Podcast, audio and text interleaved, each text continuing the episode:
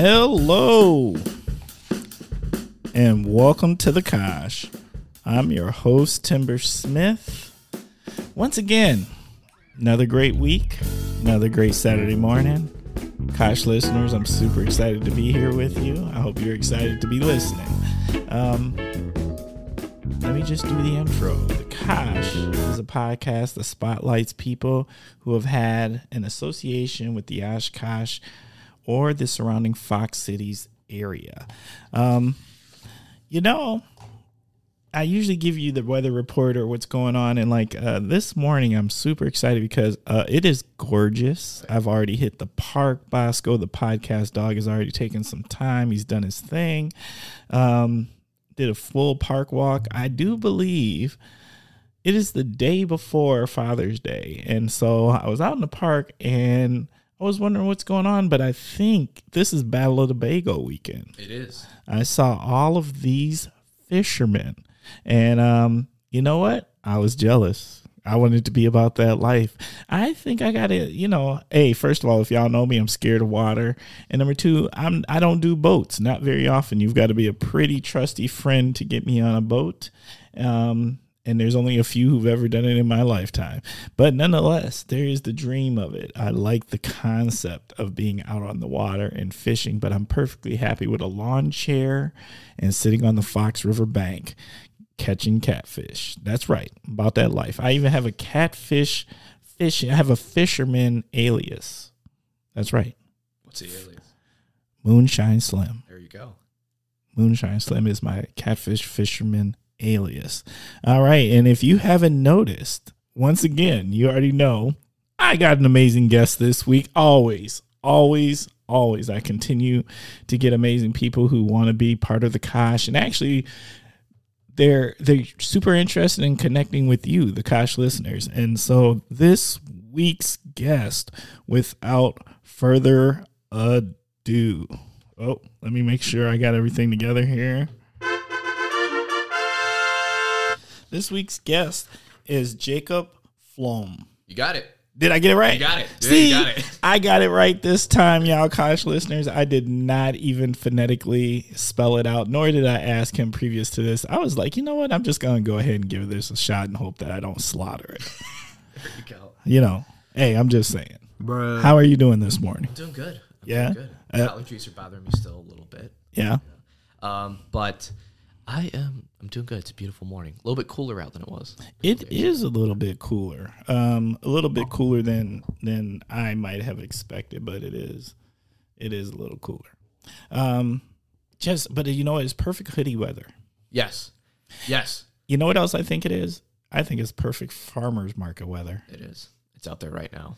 Yeah, I know, right? I so mm, if it wasn't for the fact, like I might have to think, uh, rethink my whole scheduling during the summer for uh, recording the Kosh episodes because I really want to go to the farmers market. It's really cool because when I wake up in the morning on Saturdays, my apartment overlooks the farmers market, which is really Oh. cool to see. So we can see all the vendors out there. We can take a look at you know what's going on before we kind of get a preview of what the atmosphere looks like before we show up. So there. you already know it's right there. it's right there. Plus, you don't have to park. Park contain us over there, so you can Oh. just walk right over. Eh, if you really know the secrets, there's secret places to park. If you know the Kosh, There's always a way. there's definitely a way, and and you can park. It's it's one block. Exactly. Just go one block one block back and uh, you're in good shape um you know my i have a weakness particularly why uh, uh, for the farmers market and, and why i like to go there is this one vendor that's over there in front of the coffee shop that serves these burritos Okay. oh my god these burritos are fire I think I know the one you're talking about. mm.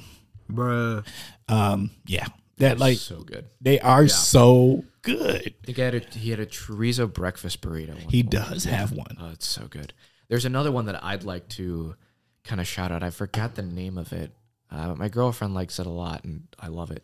Uh, she's an, a home baker in Menasha, Mm. and she shows up to the farmers market every Saturday, and she makes this really good jalapeno cheddar sourdough loaf, Oh, and that stuff is dangerous, man.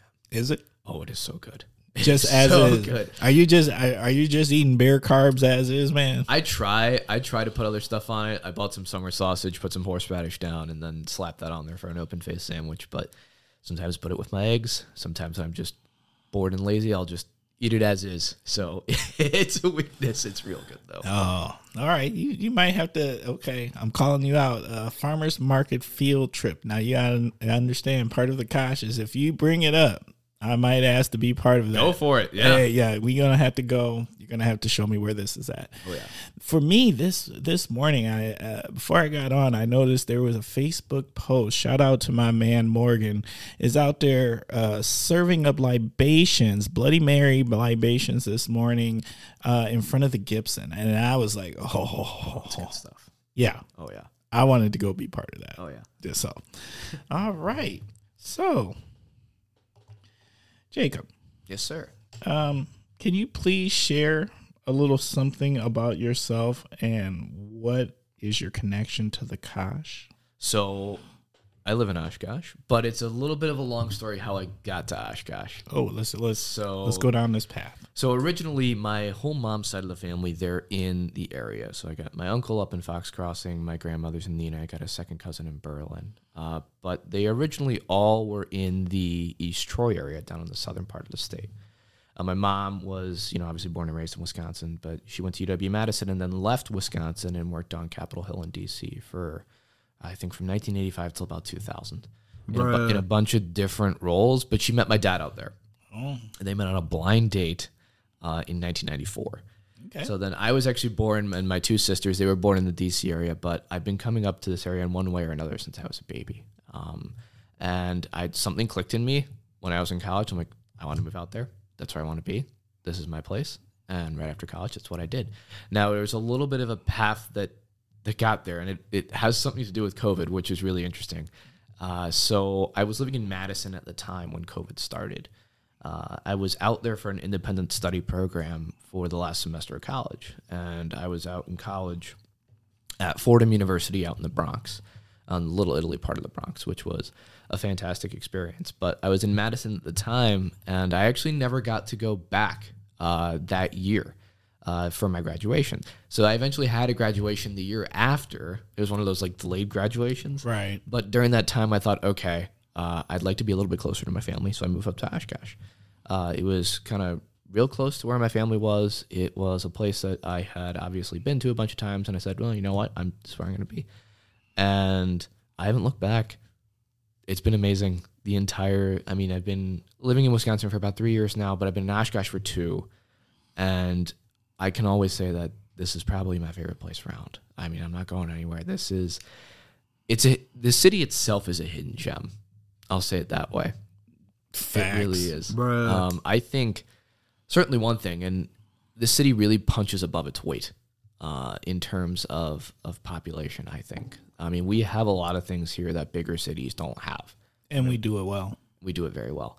Um, I do have a couple shout outs, but one of the ones I would say is Oh, to- shout! Yeah, look, Sure, shout outs are yeah. all show long. Yeah. Hey, let don't don't let me uh, ruin a good time. so there's probably and the, the biggest thing I can say is to kind of say that the city punches above its weight is so my future aunt, she's getting married to my uncle in September. Uh, her name is Erin Bame, and she runs Jazz Fest down here. And that's just one example of many things.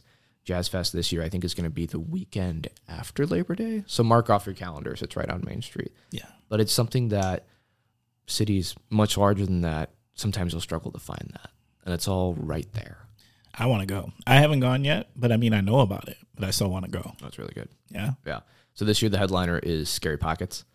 They are a, I think they're they're a cover band, um, but they do a lot of collaboration work.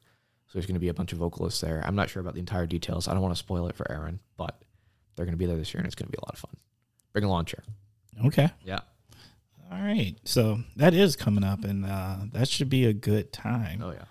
And um, okay, two years into the Kosh. Yeah. Well, good. We're gonna get to. Uh, I love. Um, I always love both uh, ends of the spectrum. I love a fresh set of eyes, Sure. and then I love like that old school Right. uh, local who's been around for a really, really long time and knows some of the the hidden nooks and crannies. So um, I'm excited about this conversation. Oh yeah. Okay, so ready to jump into the first segment? Let's go for it. First segment is what in the world is going on with. This is where you start with the phrase "What in the world is going on with," and you tell us what's on your mind. So the thing that's on my mind that I can't get out of my head are real estate transfer fees. And I know this sounds super, super wonky, but it has something to do with local government. So I sit on the county board. Uh, I sit on District 16, which is representing the university and parts of downtown. Uh, and the problem we're having with real estate transfer fees is this was something that was brought up in one of the committees. Uh, in 1981, the state passed a law which said so all the taxes and fees from a real estate sale used to be split by the locality, the county, and the state 50 50. So Winnebago County would get 50%, state of Wisconsin would get 50% on those taxes. In 1981, they changed it to Winnebago County and all the counties in Wisconsin only get 20%, and the state gets 80%. Whoa. Now, the problem with that is that counties themselves are the baseline uh, face of state government and state statute. We provide a lot of services that the state requires us to provide. Right. You know, like things like child support, ADRC, human services, veteran services, roads we're responsible for. Absolutely. Parks. And when somebody buys a house, I mean, it's just my idea that maybe the county would give 50% and the other and the state would give 50%. But no, the state decided to get 80% and then stuck us with more programs that we have to do. And they're not providing us money for it. So what there was is that Jefferson County passed a resolution saying, hey, we would like the state to address this and be 50-50 again. And, and we we passed that. And that's just I, I asked the chairman of the board, I said, How did it even get there? And he said, I have no idea how it got there. I have no idea why they did that. It just seems like a money grab. So that's what it was. That's what's on my mind today. Oh. That's good to know. Yeah. It's you know, it's the it's the nuances of things like that. Yeah, it is because that's something that I don't I never thought that it was that way. Right. and there's probably a lot more that, that that you know you see like that and i think the the thing is is that a lot of people really miss the forest for the trees they look at like the big sparkly things like in washington and in madison and whatnot but Right. in, in reality the thing that affects you most day to day Yeah. is right here Right. right here in city hall right here on the county board it, it's right here man All right. that's what affects you the most Well, no, local government is is it's your everyday. oh it is. It's your everyday by far, and you know my whole thing with that is is I would like fifty percent yeah. to go here for the services that is assisting um, my my neighbors here. Because that that's the stuff that really matters matters. Right. Exactly. And there's a lot of stuff that we're required to do absolutely. by state statute. Like I can give you another example. You know, the there's an old boathouse. I guess if you can call it a boathouse. It's on Broad Street, hmm. uh, and it's at the end of Broad Street. And the sheriff's department has a boat out there that they're required to put on Lake Winnebago for search and rescue. Hmm. Right. So the issue was is that that thing's fallen apart, and it's been that way. Oh, I don't know. It's been been that way for a long time. All right The problem is is that there was only one bidder on the project, and they knew they were the only bidder on the project. So it's going to cost us a lot of money to replace literally just a boat lift and shed, and hmm. that's it. And we're really not getting any assistance for it. I mean, there and don't get me wrong, there are certainly some times where the state will throw in extra money Right. for a statutorily required program, but more often than not, we're stuck with the bill, and that means property taxes, levy limits. It's all it can get a it can get messy. It definitely can be. okay I like that one Yeah, that's a really good one Yeah, it's a little bit wonky, but that's that's No, nothing yeah. wonky about that. I think, you know, I'm I'm always like, um, I think we assume a lot of things as uh, residents of the community about how the government or local government, and sometimes we don't even know the difference. Like we don't know the difference between the municipality, the county, the state, and federal. Like we're just assuming, you know what I mean? It just is. It just is, and Right. you don't even understand who's in charge of what. And, and if Sure, it wasn't yeah. for my my job that I have now, I can say that I was highly ignorant of the difference in a lot of cases too. But Right.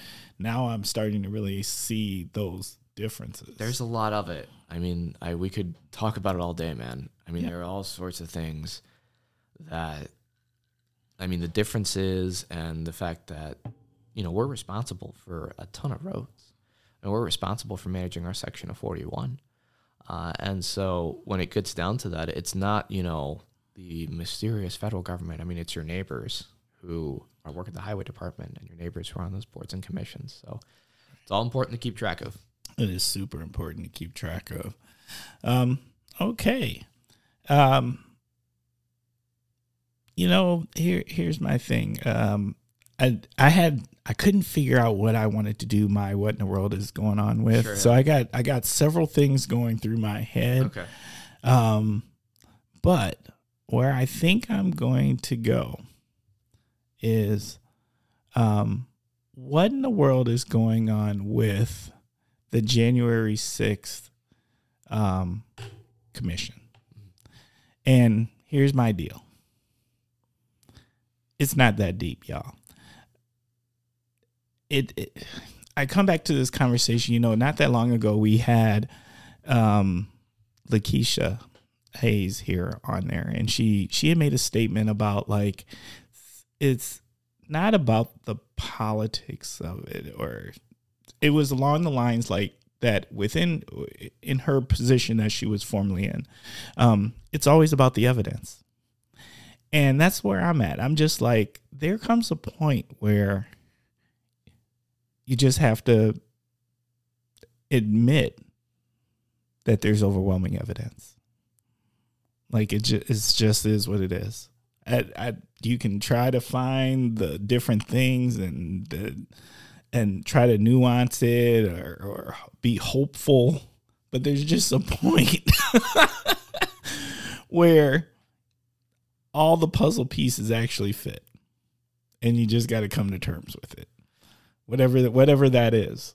And and and I'm watching this, and I'm not watching it like closely, closely, but I'm I'm enamored a bit with it because I do think it's fascinating that we got to this point and it and we're not unified in just trying to get to the truth and making sure that our that whatever our laws are are actually enforced that justice is carried out um, across the board just fairly uh, just as an everyday um, citizen kind of thing. Like i don't i at the point in which there's favoritism and justice, it's no longer justice.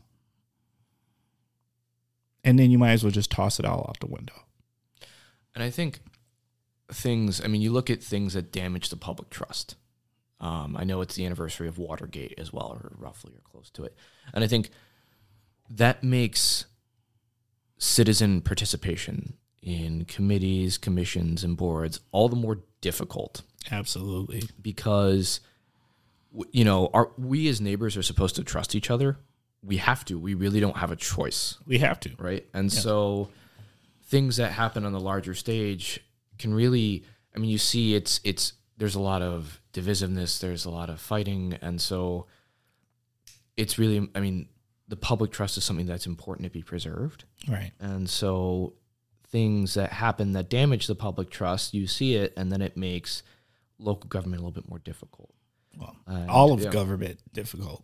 yeah especially on the local level because Yes. you know people have ideas about each other Yes. kind of going into things yes. and then you know the, you, what your idea of someone may be is turns out to be completely different and you know because especially on the county board there are people who have very different opinions very very different opinions yeah. and so we don't have a choice that we have to work together and when you know those things can form predisposed notions in people's heads Right. and so when you show up and then you're kind of like bracing for a fight and then it just it doesn't make it effective Yeah. Uh, what I don't like about that scenario, as you're talking about, is like you're not operating from a point of saying this person does represent the views of others in that community, and we need to we need to consume them all. We need to validate all of those views and figure come come to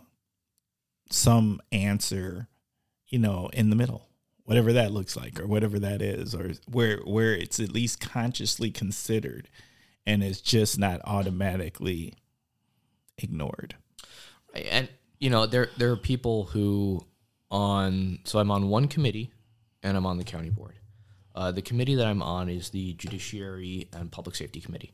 Okay. Uh, and so basically, that is a, a big committee because it has to do a lot with um, justice, law enforcement, and whatnot, but also rules of the board, ordinance changes, and all that stuff. So from that, you have a lot of different viewpoints. Um, and that's an important place to bring those different viewpoints. And I think the best thing that we can do is to really just meet people where they're at and see it's like, okay, you need to make a holistic decision.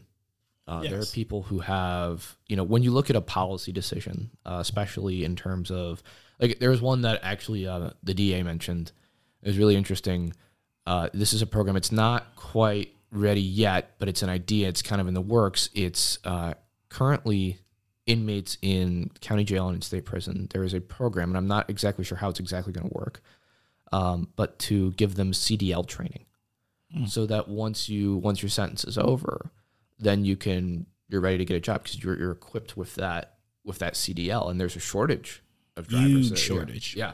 and so automatically right off the bat, Yeah. like I, I hope it works out. We'll we'll see what happens. don't I actually think there's multiple professions that that could be utilized for. Oh yeah.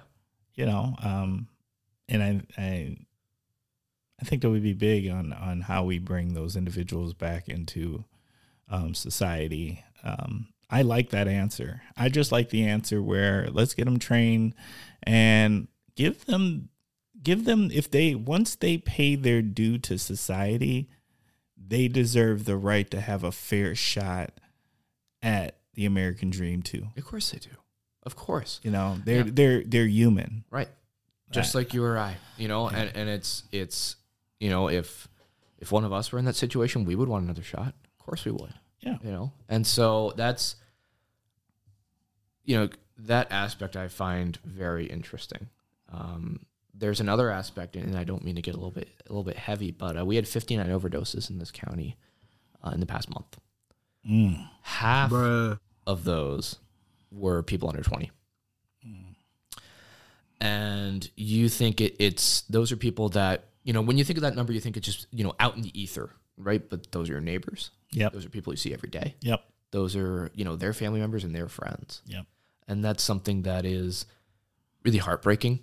It, it really is. There's just no other way to put it you know? And kind of the approach on and to be honest with you we're a little bit constrained on what we can do on the local level but in my opinion the best thing we can do is just watch out for people and check in on your neighbors and whatnot because you really have no idea what other people are going through uh, in their own heads the battles they're fighting you know those kinds of things you have no idea unless if you talk to them Be a good neighbor. And Simple and that, it, yeah. it- sometimes that just helps. It's that it's that um it could be that one conversation and or maybe it's just that one hello. Maybe it's that one smile. There's so many different things. sure sure. Um that can affect the human psyche. Of course. Yeah. And it it's it doesn't cost you any extra to be nice to people. It doesn't cost you a dime. You know, to be nice, to be gregarious and ask them how their day is going because like I said, you don't know what people are going through. And so that extra, hey, how you doing, man? Stuff like that, it could make a huge difference.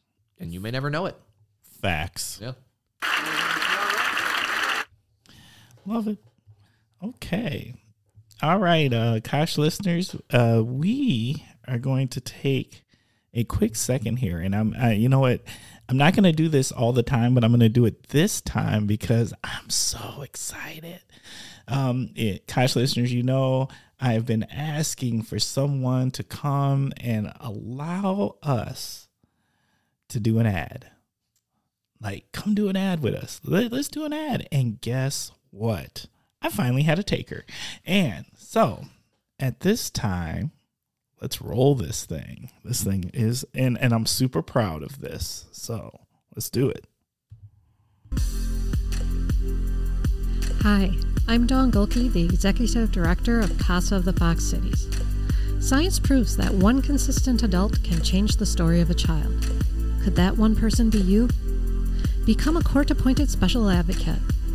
Build a relationship with a child, help identify their needs, and give that child a voice in a process that can otherwise feel lonely.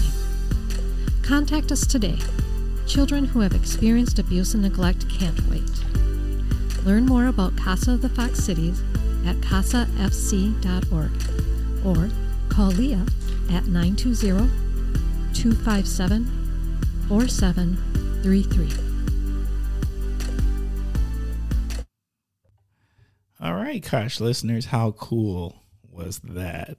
Um, once again, if you're interested at all in uh, creating an ad here for the Kosh, please don't hesitate to reach out at uh, askthekosh at gmail.com. Once again, that is askthekosh at gmail.com.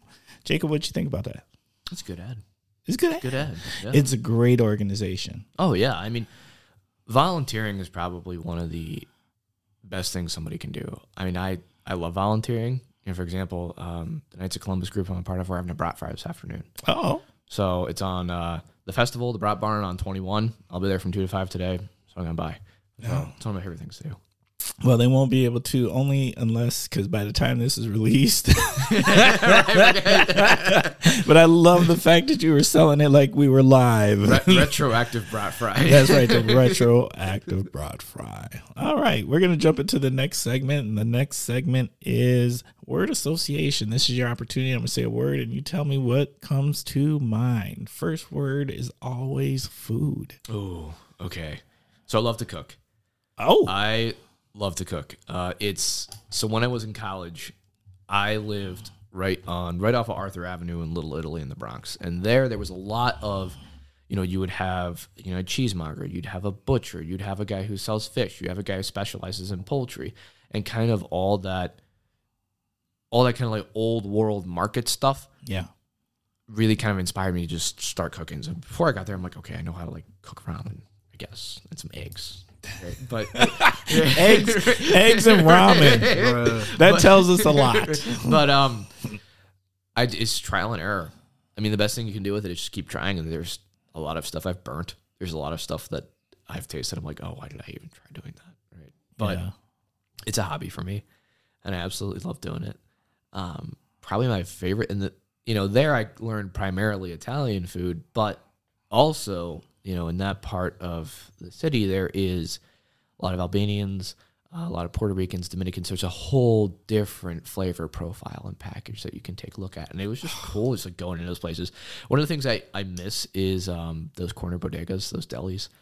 Oh, those are so good. I love the videos that they have like out where like they're making like sandwiches and they're these really unique sandwiches and they're just cutting the stuff straight out the deli and Oh, frying it up on, on you know on like their Blackstone or uh, Oh, yeah. their flat grill and like oh It's so good. it looks good. It's so good. One of my favorite things was, is after I would go on a run, I would finish up and then take my stuff, and there was a bodega right near my apartment there at the time, and I would always get lamb over rice, really good stuff. It was like it wasn't Halal Brothers, but it was kind of the same same recipe, I guess.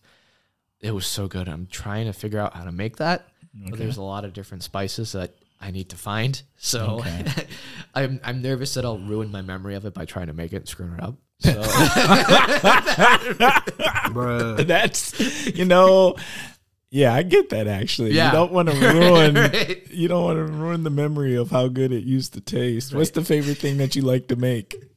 one of my favorite things. So there's a bunch of things, but probably I would have to guess some sort of of Parmesan recipe. So one of the things that I like to do, my roommate uh, who lives in New Jersey still uh, kind of taught me how to make really slow simmered tomato sauce. So take crushed tomatoes, tomato paste, uh, and some um, pureed tomatoes. And then you just let it simmer for like three or four hours. You put in some basil, some garlic, some onions. You kind of brown those a bit. You let it simmer. Uh, and then I like making eggplant parm.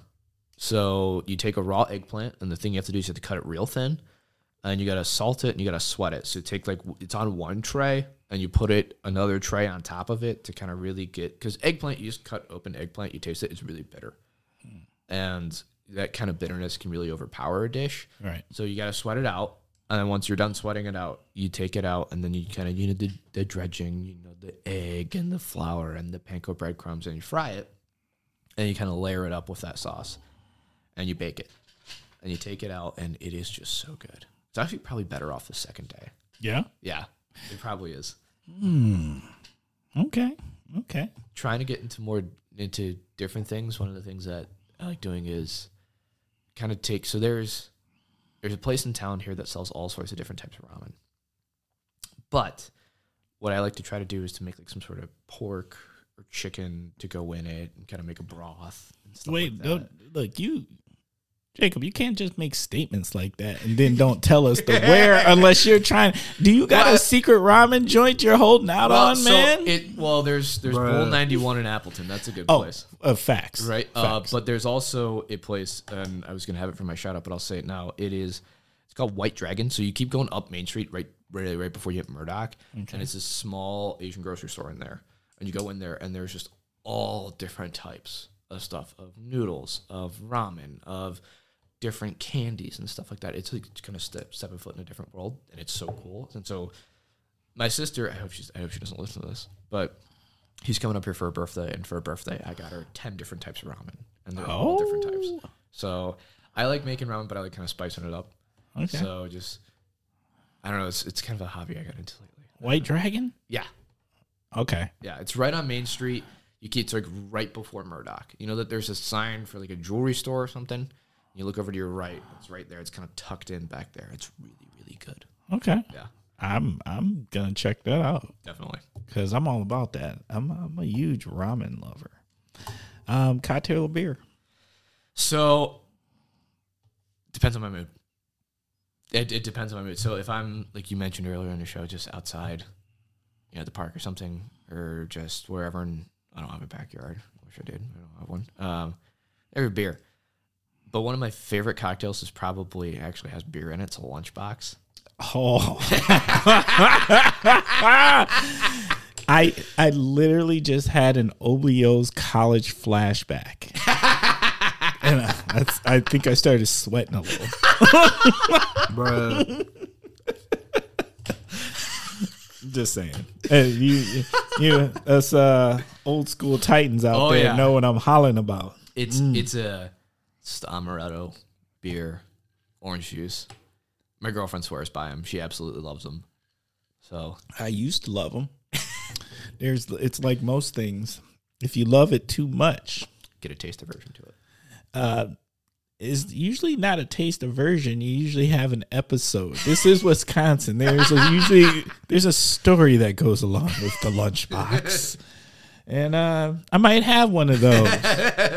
of course, I'm not going to share it with y'all. Um, it's right up there with uh, why my name is Timber. So some things just have to stay out there in the anonymous part of the universe. Bruh.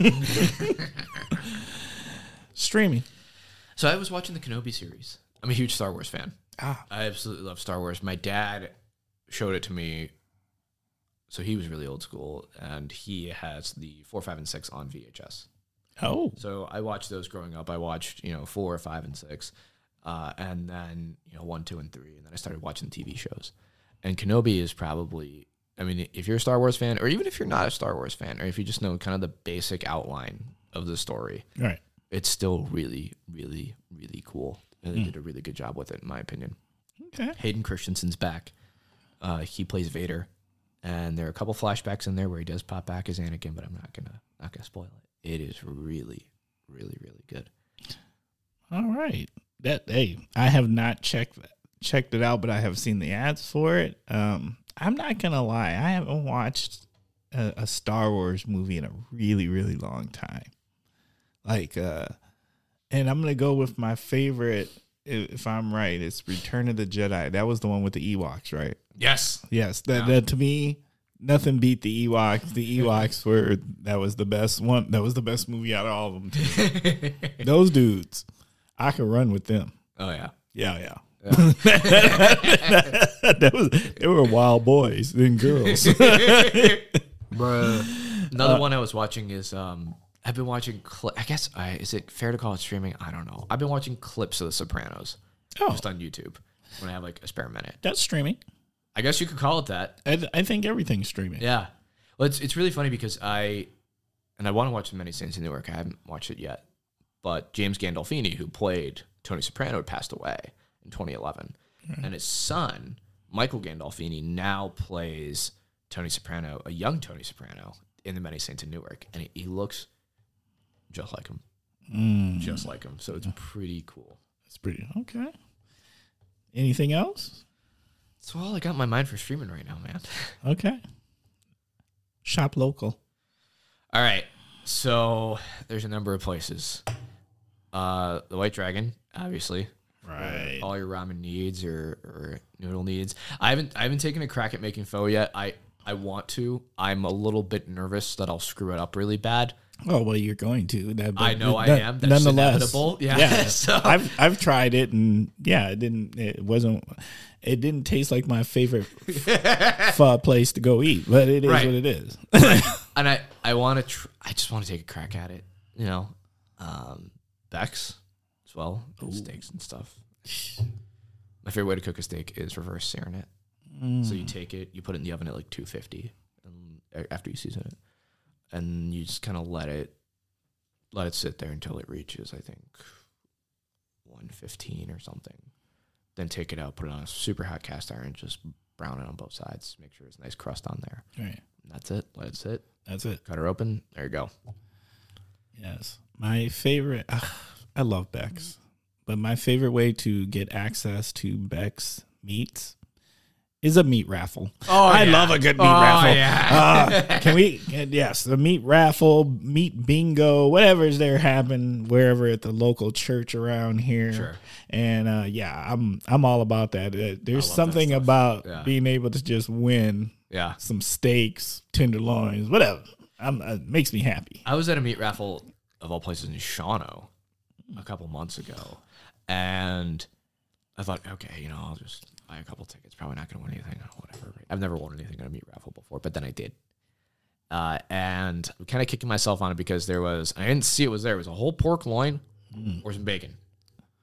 And I was like, oh, jeez. I picked the bacon.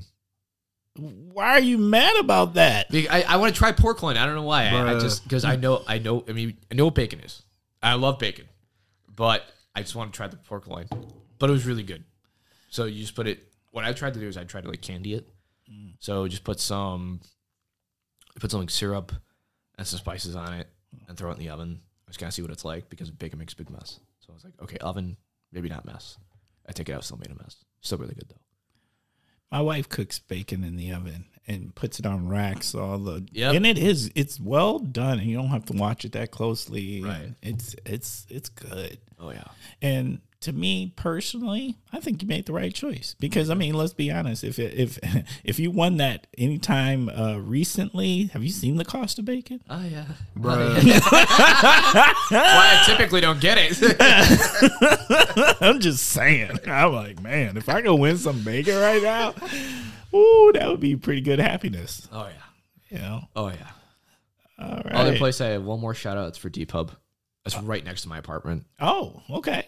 Right there. Yeah, Yeah. it's right there. I can't say I've probably gone into that establishment maybe just once. Yeah. Yeah.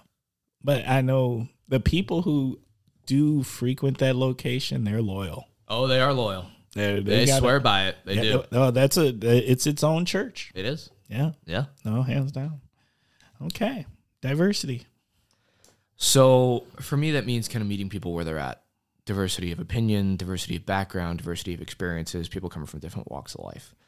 You don't know what where someone's been, what they've done, the things they've seen, the jobs they've worked into. You actually sit down and talk to them. Oh, drop my pen.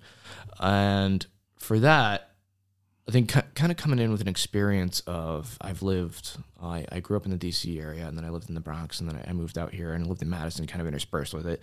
There's kind of a different subset background that, that I've seen uh, compared to some people who are on the county board who have just kind of just stayed, just, you know, grown up in the area. And, and I'm not saying there's anything bad, bad with that at all. No, I mean, there are so many different walks of life there are people who have been teachers. Uh, there have been people who have been aid workers. There have been people who have been doctors, right?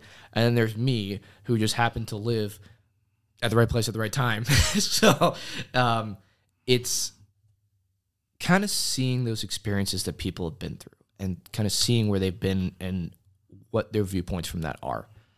Uh, and knowing that ultimately we live under a pretty small roof as a community and we have to work with each other because if we just keep you know fighting each other and whatnot on you know in committees or at boards or in commissions we're not going to get very far at all. My thing with that is I don't like what we are truly fighting for, like or fighting over, because to me, we're not fighting for true anything.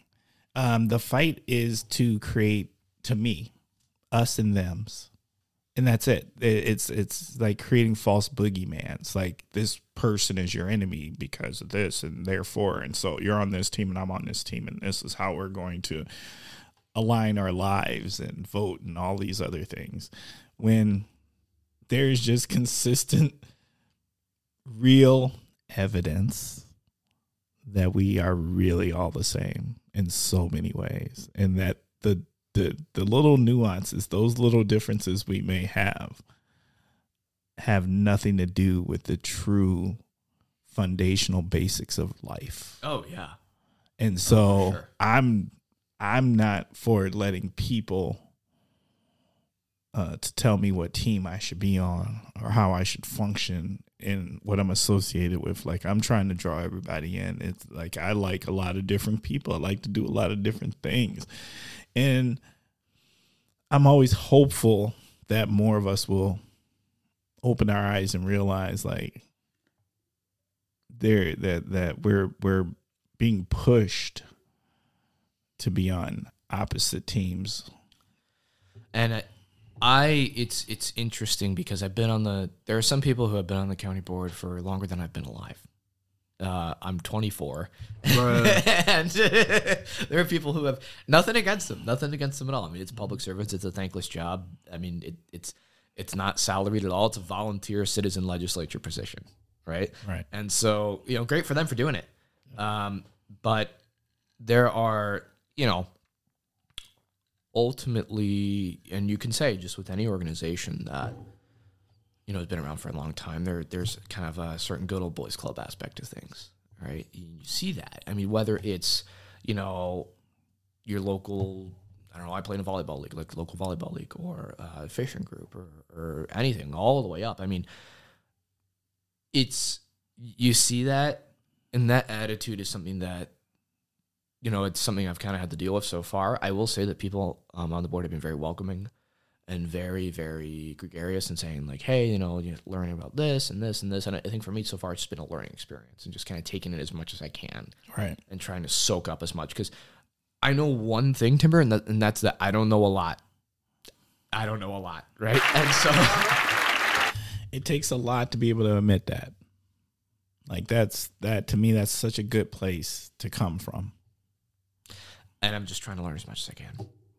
I mean, ultimately, like this is a super unique position where you can see how, like, there's been a discussion recently about special assessments, right? Um, so somebody's street's all jacked up, and then they pave it over, and then somebody wonders why I, why did I get stuck with a bill? So oh, your property valuation went up pretty high because somebody paid your road. And so, and I guess the the other thing that I've thought, and I'm kind of getting into the sticks here.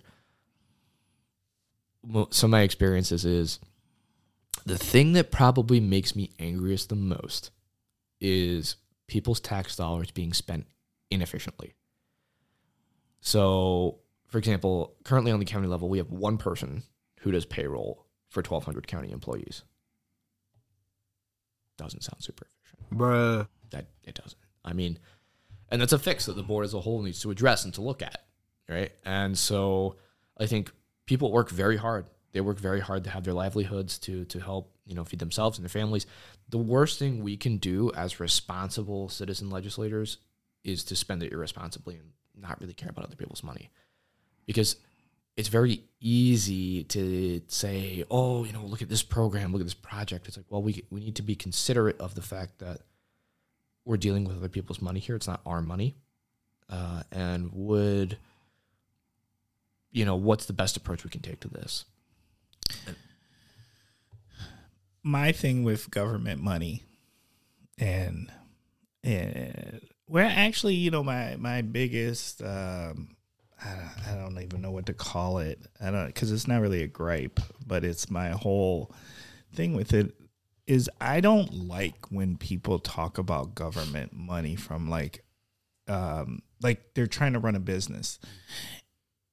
Government is to serve the people spend the money and serve the people well.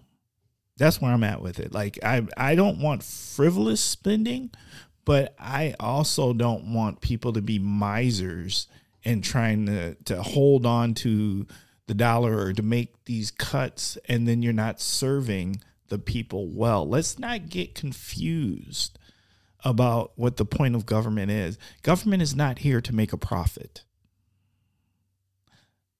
Government is here to serve the people. And that is where I have, you know, uh, I have a little bit of conflict about the whole deal of, of how some people talk about it. Like, and they're talking about it like, understand this when you're talking about a business, a business's job is to make profit, make money.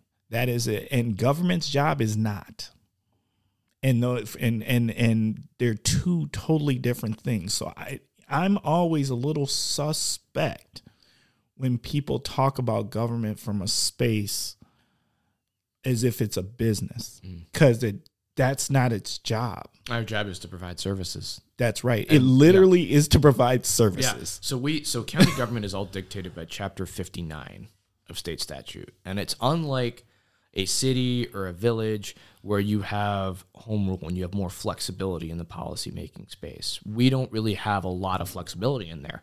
And we are very much defined by a subset of things that we are supposed to get out there. And, and I think, you know, why not try to get the best services that we can out there? Because ultimately, something else we need to consider is we want this city, this community to be the best place to live and work as possible. Yes. And so, in order to do that, we need to make sure that our parks are in good shape.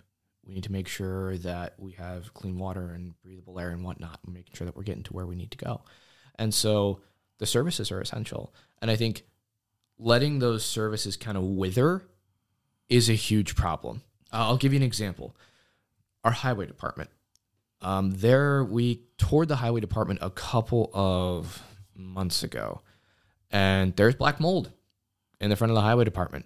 And the problem was is that the board at the time, um, you know, I think about a decade ago, just didn't necessarily want to put in the investment to make sure that we had a good highway department, safe highway department. Turns out the building wasn't even waterproofed. Um, I think from the outside, um, and so we're gonna have to pick up the tab for that. And that's a huge. I mean, it's the highway department, man.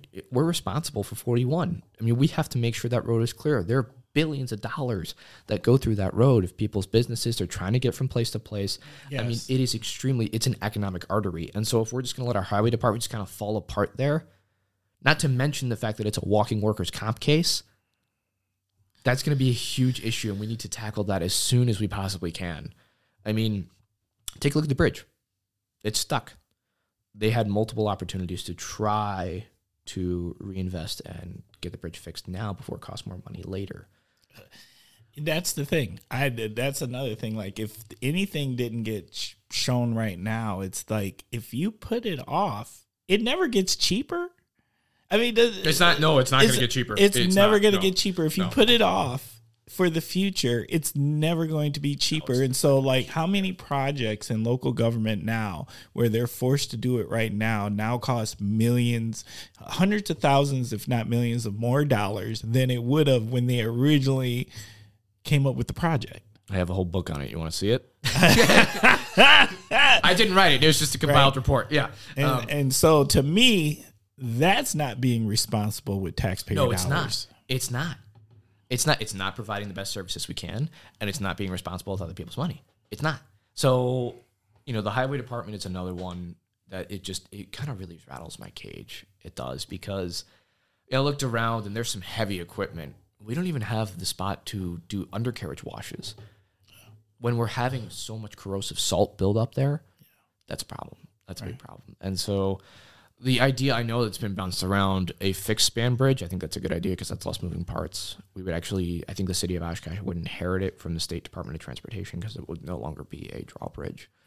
Uh, so I think they were thinking about, I don't know if you've seen the bridge in Winneconne that goes over the, um, there's a bridge in Winneconne. It's a fixed span bridge. I'm gonna be honest. I, I ain't really ever driven Winneconne. I'm, yeah, It's a, it's a fixed span bridge out there, and that's kind of the idea of what they're trying to replace it with. Okay. Um, so that's kind of the hope.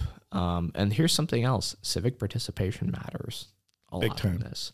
We have committees, commissions, and boards that all have space for civilian input and citizen spots there. Absolutely. The health board, the human services board, we have a diversity committee. We have all these spots where citizens can and should be going to. Because if you aren't getting involved, you really don't have a right to complain. Mm. Mm.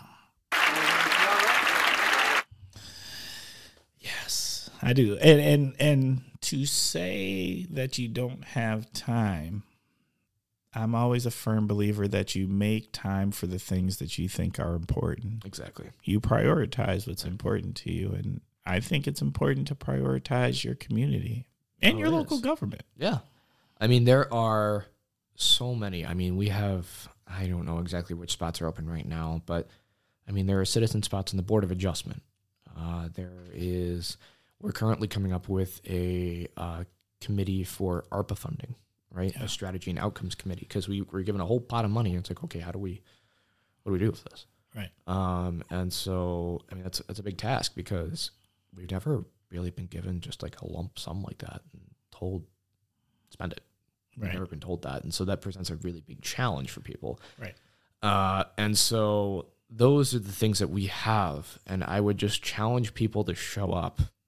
You know, I, uh, I have an email, I have a Facebook page. I have not gotten, I, I don't really get much from people, you Mm. know?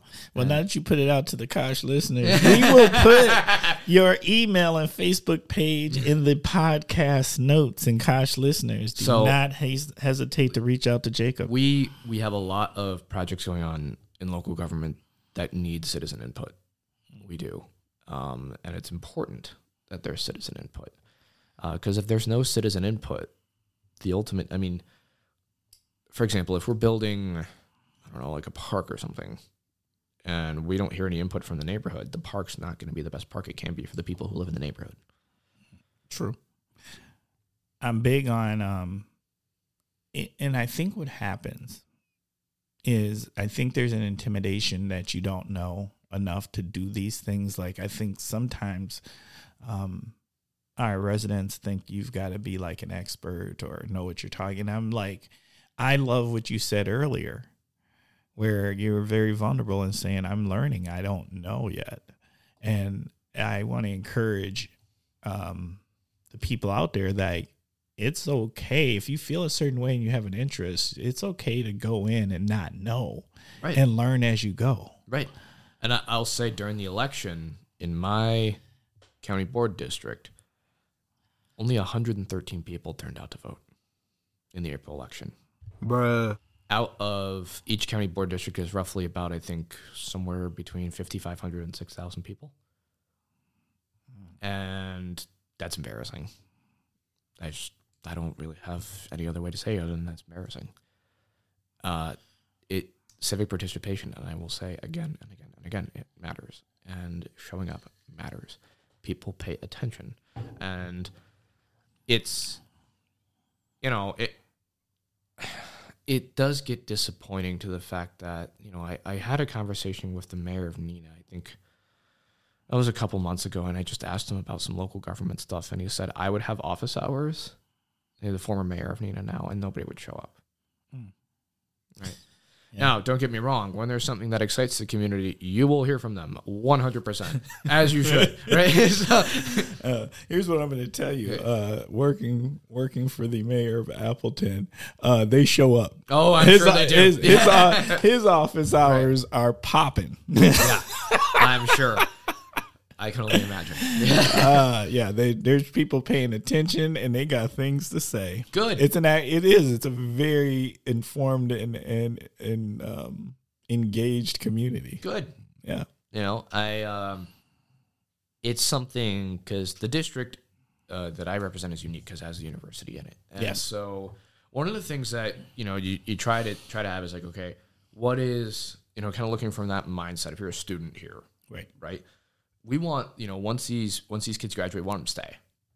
right? We sure do. we want them to stay. We want them to, to live here. We want them to work here. We want them, you know, to to stick around, for lack of a better word. Yep. And so, from that perspective, how do we, as a as a unit of county government, how do we affect policy to make that happen?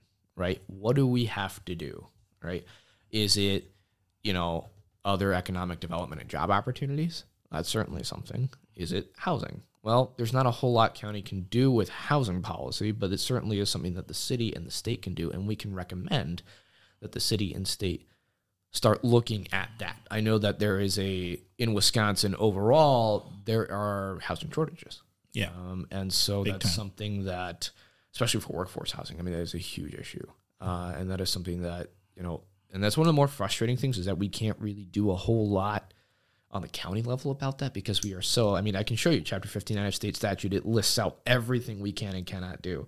And so it, you look at it and it's like, oh, they just kind of put us in a box and just kind of left us there. But I mean, there's, there's space for creativity. All right. Uh, there is, and and I would say that the the current county executive is really trying his hardest to say, okay, like how do we approach that? You know, how how do we get people to be involved, to stay engaged, to stay here too? Because we're in a a pretty unique area right. as a county, and we have very rural areas, we have very urban areas, we have wetlands, we have suburbs, we have waterways. There's a lot. I mean, we are from a geographical standpoint, we're pretty diverse. I mean, we have a lot of different, a, a lot of different communities where it's like, okay, I'm in a rural area. What's something that affects me? Broadband, right? I'm in an urban area. What's something that affects me? Clean water, right? I live in a marshland. What affects me is trying to navigate the DNR and EPA standards for that. So it's a pretty unique subset of challenges that we have to tackle. Um, but I think citizen participation is certainly one. It's certainly one, and and just please show up. it's, it's. Uh, Facts. Um, community. So I guess just kind of still still talking about it. Um, look out for your neighbors. Um, look out for for people who, you know, like I said earlier. I mean, you never know. I mean, your words have impact on people, right? Just saying hi to someone or just you know asking how their day was. It really matters to people. Um, you know, I I've made an effort to know the people in in my apartment building, uh, and it you know you get to hear people's different stories. You get to hear kind of where they came from. And, and you'll be surprised that some of the backgrounds are similar to you and some are very different than you. Um, I, i'll give you an example. Our county corporate counsel so that is like the county's attorney right? Uh, she went to fordham law. I thought i'd never find another fordham ram out here. I never thought i would but nevertheless here we are. It's pretty cool. So kind of seeing and meeting people where they're at kind of hearing their story, you know, regardless of where they come from or who they are, it's important. It matters because when you're making a decision, you can factor in all those things together. Um, and that's one of the things that I have found to be, and like I told you, I'm learning. And I know that I'm 24 and there are people who have had much more expansive and holistic life experiences than I've had. Yeah. And so learning that and seeing that and listening to people and kind of being like a sponge and just soaking in as much kind of information as I can Right.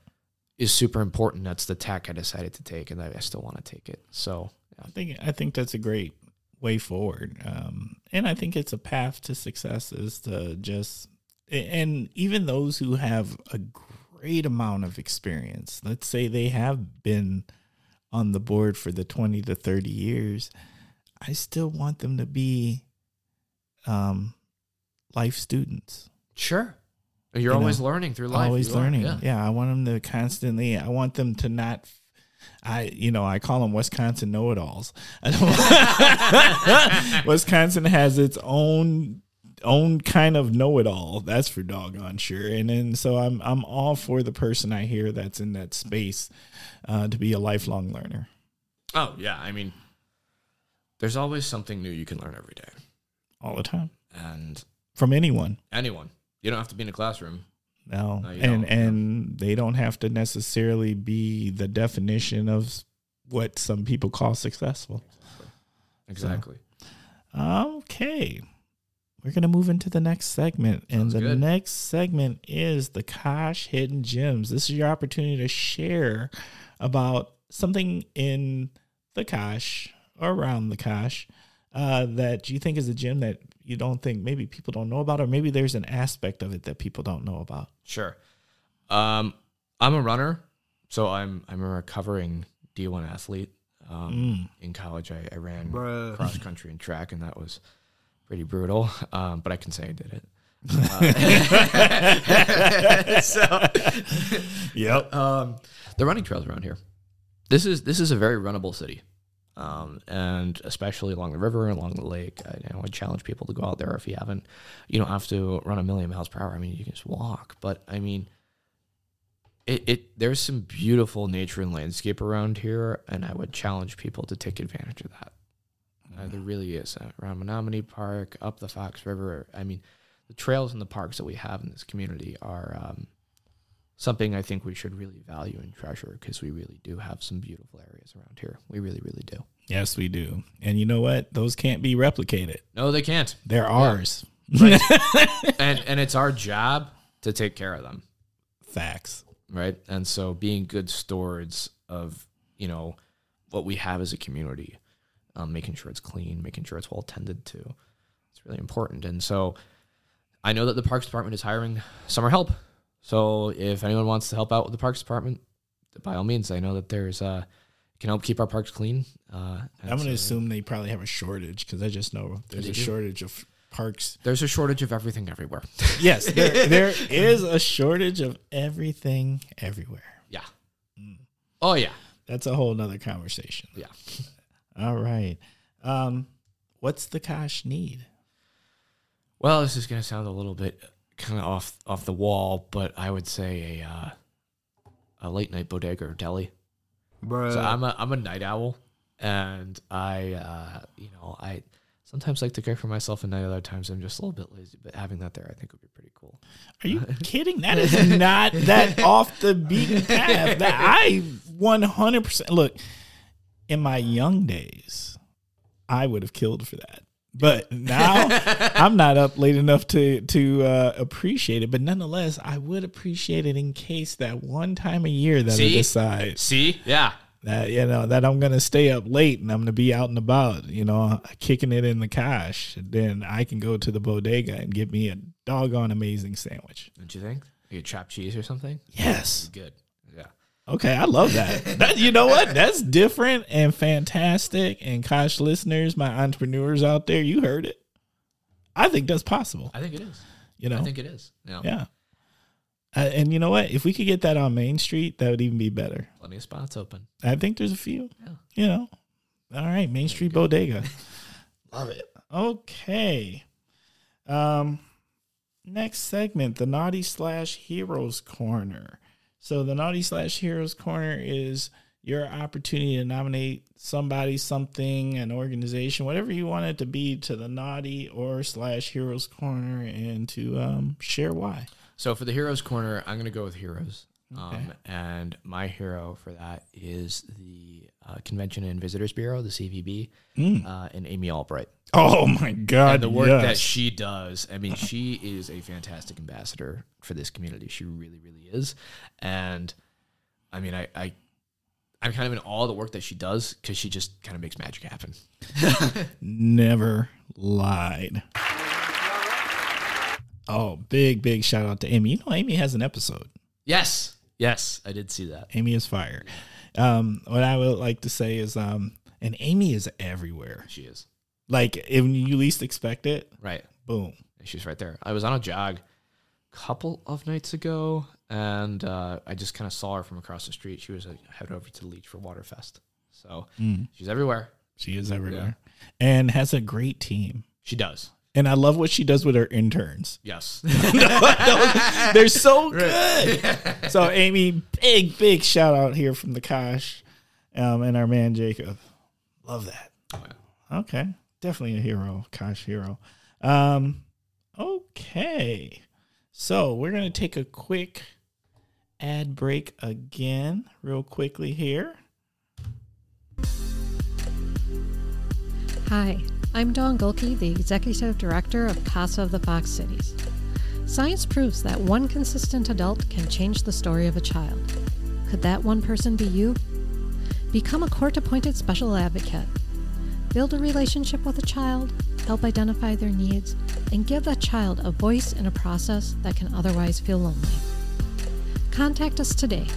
Children who have experienced abuse and neglect can't wait. Learn more about CASA of the Fox Cities at casafc.org or call Leah at 920 257 4733. All right. And now it's that time, y'all. You know what time it is. Let me help you out with that.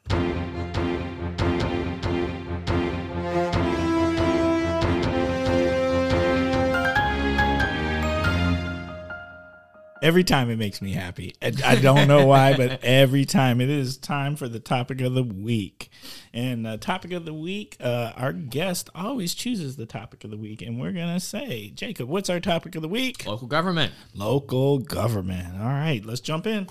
So there, so the Winnebago County Board has 36 supervisors. Um, there are 36 districts that are cut up around the county. Um, and I know you talked to Ralph uh, more recently, and he's the supervisor from the town of Algoma.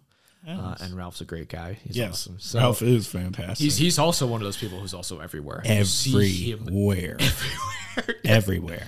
I don't know how he does it. I don't know. How to um, but kind of seeing the fact that there are local government is always around you. I mean, when you wake up in the morning, your your water bill, the heating bills, all that stuff, a lot of that is dictated by taxation. A lot of that is dictated by fees, public services, stuff like that. So local government is always around you in a way that the state and federal government is more kind of high level. Uh, local government is kind of affecting you most personally on your day to day. That's what I like to talk about today. okay. So, one of the other things that we've seen is capital improvement project season.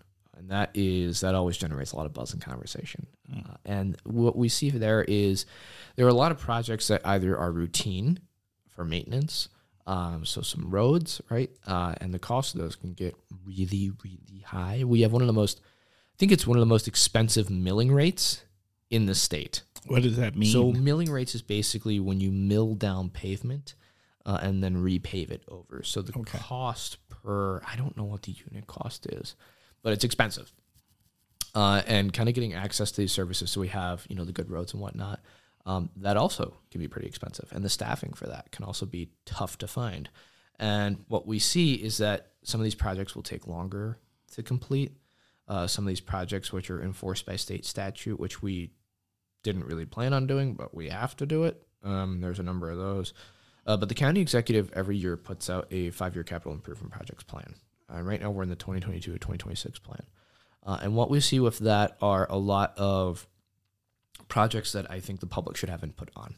Uh, specifically, there is a project going on right now at the airport, uh, and that is to build about 20 little hangars for Cessnas.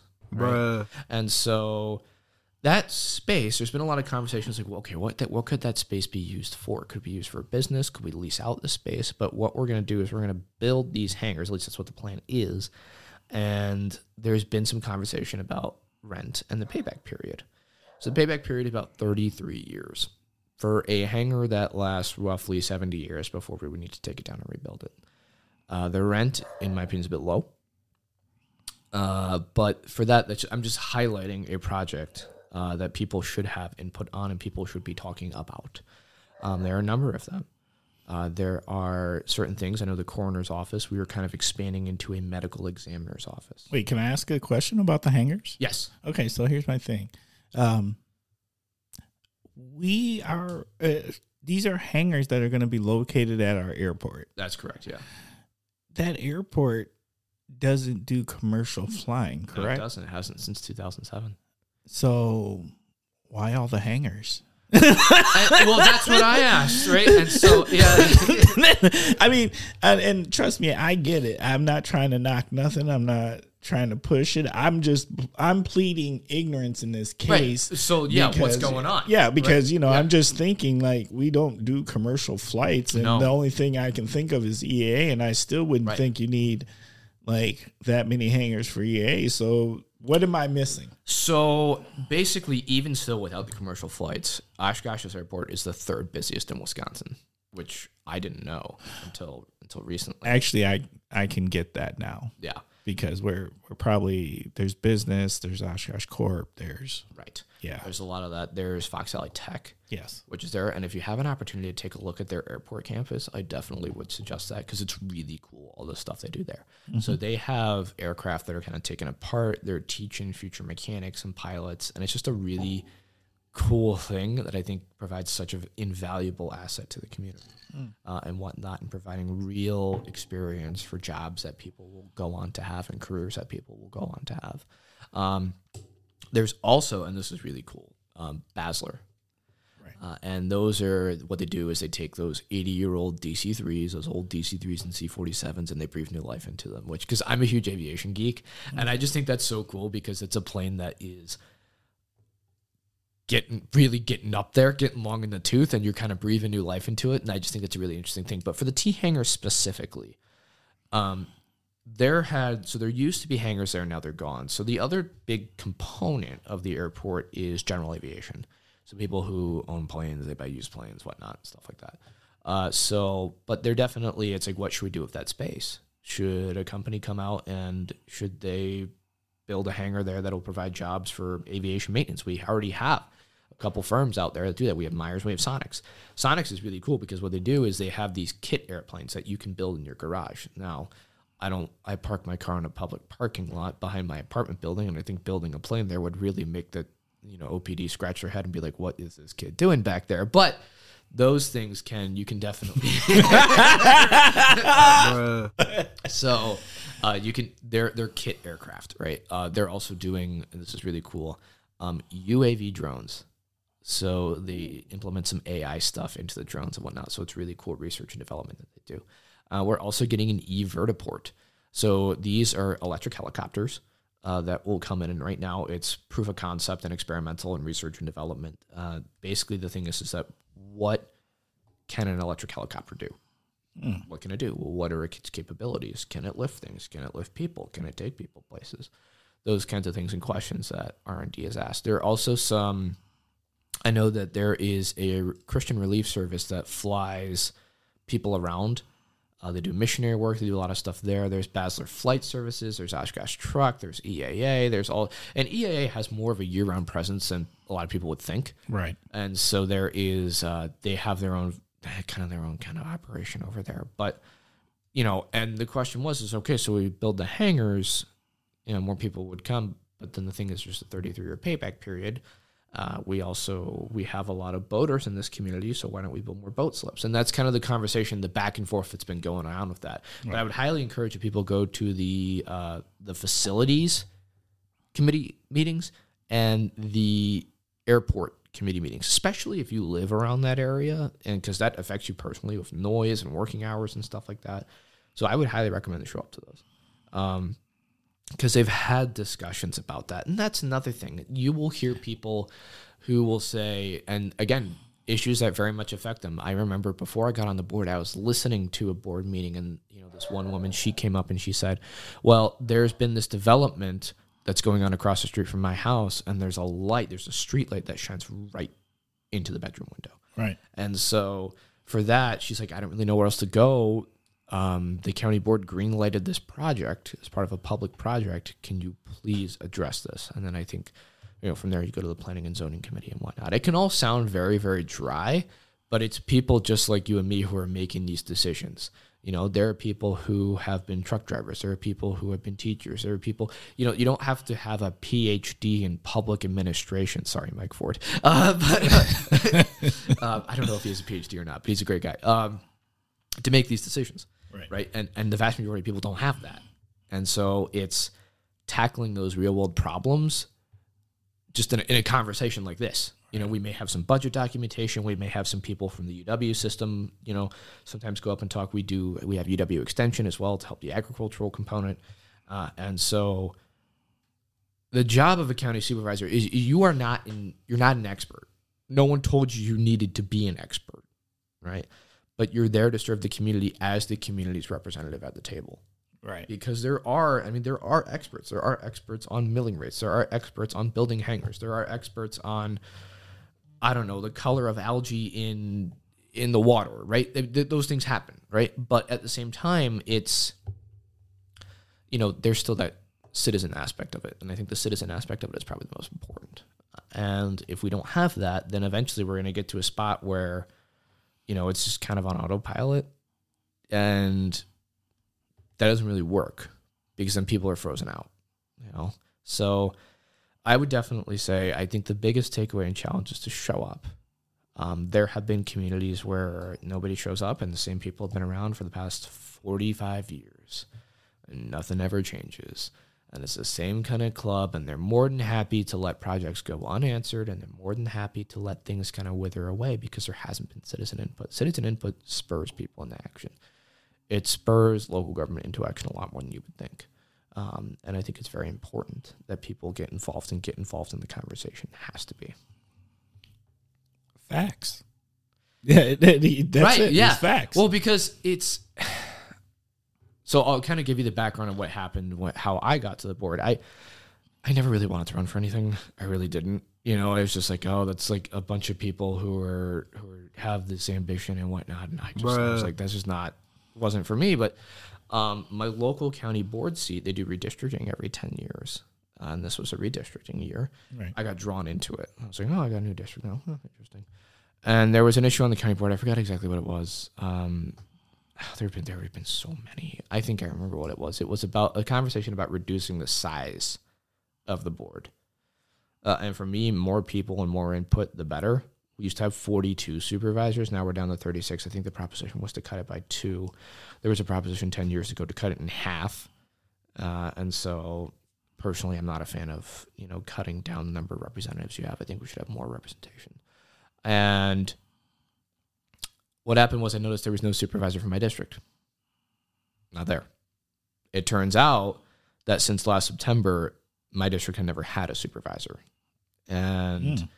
uh, they were trying to fill, you know, they were trying to do an appointment. They were trying to fill it, and nobody stepped forward. So I stepped forward. I was like, okay, fine. If no one's going to do this, I guess I'll do it.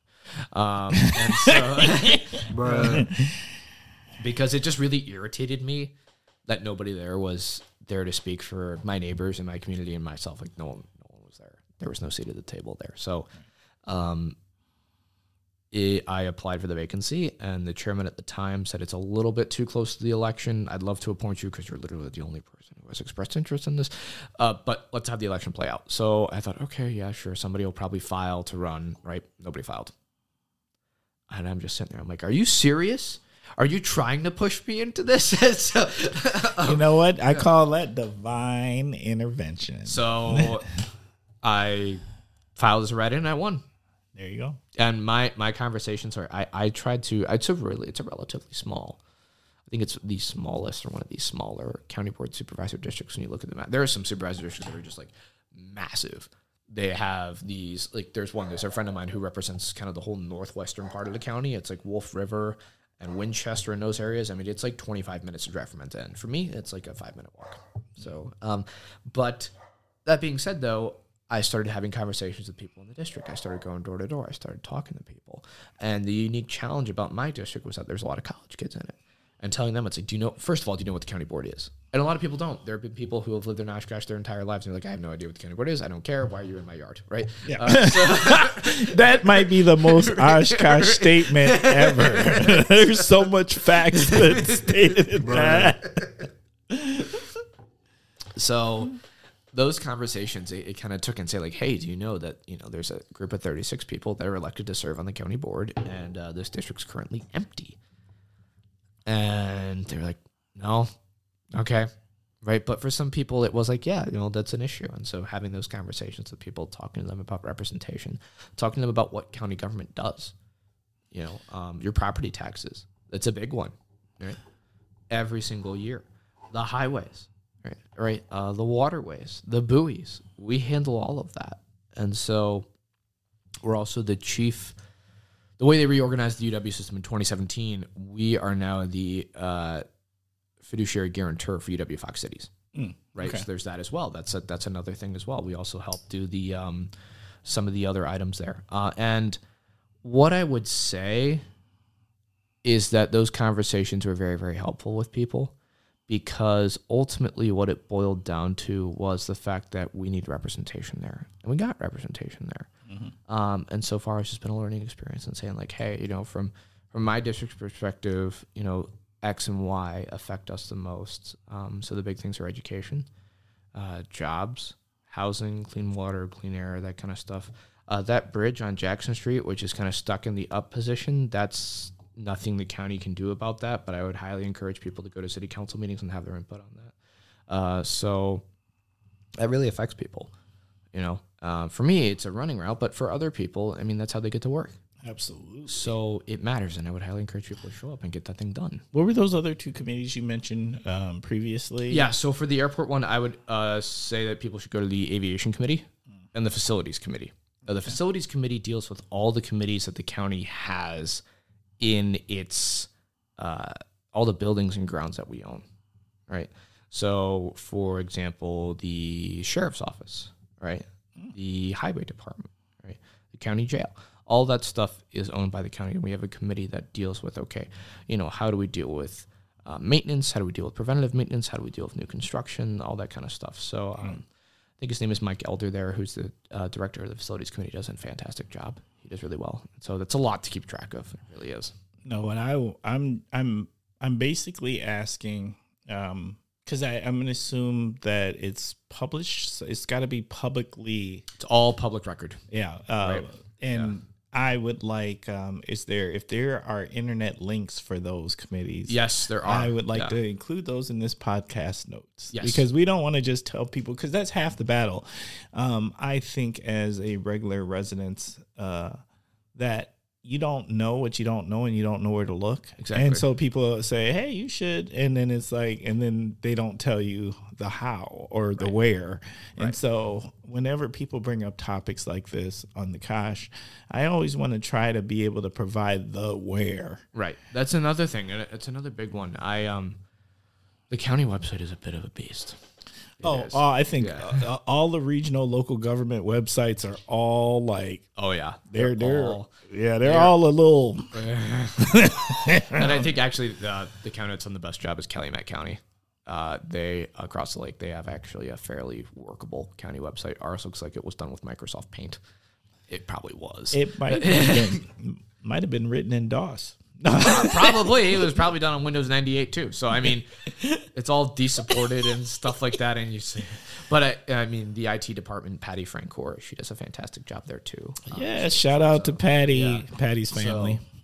she does a really really good job uh, the other thing i would say is that you know it's really good to look at those committees and those commissions and those boards because if you don't um, that's where things really that's where they you kind of roll up your sleeves and have those deep conversations about those agenda items. I mean that's where the real work gets done. And that's where we bring in the subject matter experts say okay what do you think about this roundabout or whatever? You know i mean that we're responsible for replacing. Can you talk about that?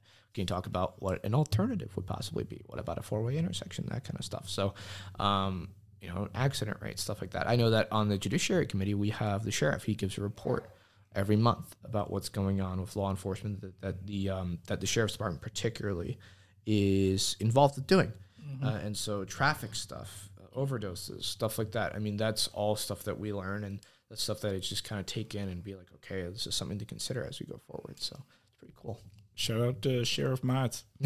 he's a great guy Yeah, yeah hands down. All right. Um, anything else? That's really, I mean, that's the expanse of it. Um, uh, my email is jacob.floam at co.winnebago.wi.us. so it's a bit of a mouthful, but for any county related matters, please, I mean, reach out. Um, I can refer you to your local supervisor, refer you to committee of jurisdiction, or I'd be able to try to find the best answers for the department heads and the questions that I can. But uh, just trying to keep people in the loop. It's, it's a challenge. I'm going to say uh, we're going to try to. Uh, we will include as much as we can in the podcast notes. Uh, so I'm going to hit Jacob up Please, for yeah. all of the links, and Yeah. we will put as many links as possible in the podcast notes. Sounds good. Excellent, man. All right. That was good. That was really, really good. Now it's time. This is time where we start winding up. Um, Kosh listeners, you know, thank you, thank you, thank you so much for giving us your time, spending time with us. Um, we appreciate it, and we are a work in progress. So please, please, please do not hesitate to reach out to us and um, tell us what you're thinking. Are we doing a good job? Are there things we could do better? Do you want to be a guest? Any of those things. So don't hesitate to reach out to us at askthekosh at gmail.com. Once again, that is ask thekosh at gmail.com. Number two, you have heard our ads today. Um, if you would like to do an ad right now, I, because I'm in a learning phase, let me know. I'm not charging right at this point. but reach out, let us know. Let's do an ad. Let's let's do something cool. Um, want to put some breaks into the uh, show, so that's important. Um, next, um, we I would love, you know, we do a lot of shout outs here on the Kosh. That's what makes it nice and personal and local. Um, if you would like to send in some shout outs, please don't hesitate to do so. You can just call us at 920-385-9298. Once again, that is 920-385-9298. We will play your shout outs live on the show. I think that'll be super awesome. So I'm waiting for the first shout outs. Come on, y'all. Y'all do this to me every time. All right. And then lastly, but not leastly, do not forget we have Kosh gear. If you are interested, there's Kosh t-shirts, Kosh hats. Um, I think it's the hot farmers market uh, gear personally. Well, at least I'm going to keep saying that until somebody proves it to be true. You gotta, gotta rep the brand. That's right. the Well, no, I'm just saying you got to rep locally. Yeah. And what's more local than the Kosh? Yeah. All right. So, you know, holler at me. Um, just email us or send a message. Uh, you can send a voicemail even and let us know that you have an interest in getting a nice The Kosh hat or t shirt. So, um, once again, we appreciate you. Now, you uh, you already know it's that time of the show. It's my favorite favorite time of the show. It is shout out time. All right. Jacob, what you got? Who you shouting out? I'm going to shout out Jay Schaefer. He is the uh, Grand Knight for the local Knights of Columbus chapter. Uh, we're having a Brat Fry today. Uh, So if you happen to have a time machine, go back in time and see if you can go to a Brat Fry on Saturday, June 18th, 2022 on Festival off 21. Then definitely. but Jay does such good work. He works really hard. I know he works at the uh, the IT department over at the county, um, and he is a great man. He's a great leader. Uh, and we do a lot of charity work, specifically the Boys and Girls Club and Father Carr's over right near the uh, the exit on 21. Uh, so we recently had our bridge walk. Uh, that's definitely a really good thing uh, to help raise money for that organization and everything they do. They also partner pretty closely with COTS. Uh, I know that one of the um, residences that COTS has for housing actually used to be owned by Father Carr's. So they had an agreement and they, they sold one of them to COTS. So that's my shout out for today. Jason's an awesome guy, and I just want to tell him to say hi. Oh, okay. Uh, that's it. You're only gonna do one. Uh, the other one actually was for Amy, but I, I mentioned that earlier. So Fair enough. Hey. I'll shout out my girlfriend too because she's wonderful. Oh, you got it. That's a smart man. Smart, smart man. All right. Uh, this week's shout out. I want to send a shout out to my man, uh, Chief Tarman. Chris Tarman has been moved up to acting chief at UWO. He's one of my best friends. Uh, hey, congratulations there, Congrats. Chief. Yeah. That's a big doggone deal. We appreciate all the work you do. That is one hardworking man. Oh, yeah. All right. Shout out to all the fathers. Tomorrow's Father's Day. Happy Father's Day, Dad. I'll see you in And, and couple you, weeks. there you go. And and you know what? Dads do not get enough love. I'm No, just gonna don't. call it out. Like as a dad, you know what? Moms get all the love. Dads every once in a while, you know, it's like, all right, dad's dad's okay. Dad's cool. Look, dads work hard. My dad's my best friend. You know. Oh, is. that is awesome. He lives on the other side of the country, but he's my best friend. So right. You know what? My dad is like he he walks on water as far as I'm concerned. Um, he he is the salt of the earth. He's the hardest working person I've ever met in my life, Yeah. and um, he kept his head down and he just worked hard and took care of his family and loved us. And so, um, big, big, big, big shout out to my pop. I appreciate you, pop. Um, and all the other fathers out there, um, taking care of their families, doing their business. You know, know this. Y'all get love on the Kosh, y'all. if ain't nobody else out there doing it, the Kosh is doing it. All right. And then my last shout out is actually, you know, sometimes you have to work with uh, customer service. You know, like people always talk about their customer service isn't as good as it used to be, or that it's lacking, or what you're getting. And when you have exceptional customer service, I want to make sure I shout it out. So, um, my man Shy Long over at Bergstrom, this dude. Oh, I know that guy. You know him? Yeah. That dude is yeah. fantastic. Yeah, does an awesome job. Oh yeah. my! Look, Shy Long looked out. He he answered the questions. He made it comfortable. Look, I I, I have to accept what the bill is. so I'm not happy with the bill, but I'm happy with the service. But I'm not mad at the bill. I there get it. Go. I get it. There but nonetheless, uh, Shine Long, you are a fantastic individual and you do great work. So, yeah. hey, shout shout out to Shine Long. Okay. We are on to the last part of the show. Okay, and the last part of the show is this. You got an A, B, and C. Okay. All right. You can A give us some words of wisdom. All right. B tell us what would yourself today tell your 12-year-old self? C both, all of the above. I guess I go all the above. Oh, okay, uh, let's do it. So I guess words of wisdom I got um, being really young. It sounds a little ironic. um, show up to stuff. Show up to stuff. Volunteer. Get involved. Show up to stuff. Everybody's got things they're passionate about. So show up to those things.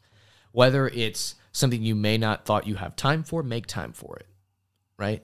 Show up to stuff and don't be afraid to use your voice and to give your opinion on something because it matters. And like I said, if you don't get involved, especially on the local level, you don't have a right to complain. You know, people need to get involved one way or another. Either if you're spreading awareness or you're sitting on a citizen committee. Look, I get it. Running for something is not everybody's cup of tea because you open yourself up to a lot of scrutiny, mm. right? But you can serve on these citizen committees. You can spread awareness about these things. You can do all of that stuff. You can be very involved in your community. I think when people approach, when they have an approach to government or local government, it's like, oh man, that means I got to run for something. No, you don't. You don't have to. You can make as much of an impact as a citizen as you can as an elected. 100%. Probably even more, to be honest with you, right? Yes, you know, as an elected, you can vote on things, but as a citizen, you're the one who can raise awareness. You're the one who can whip the public into action. You can do all of that. So I would say show up. Don't be afraid to show up. Don't be afraid to speak out. No matter where you are, show up. Um, the next thing I would say is okay, words of wisdom to my 12 year old self. Um, don't stick your finger in that socket. No, um, uh, but uh, be afraid to get out of your comfort zone, man. Right? Be afraid to do things that you think that you aren't capable of doing. Don't don't be afraid to do that. Step out and do them. You know, you are a lot stronger than you think. That was good. Thanks, man. I enjoyed that. That was awesome. Like that? Yeah, that was great. Okay. You know what I call this? What's that? A fire episode. the Kosh.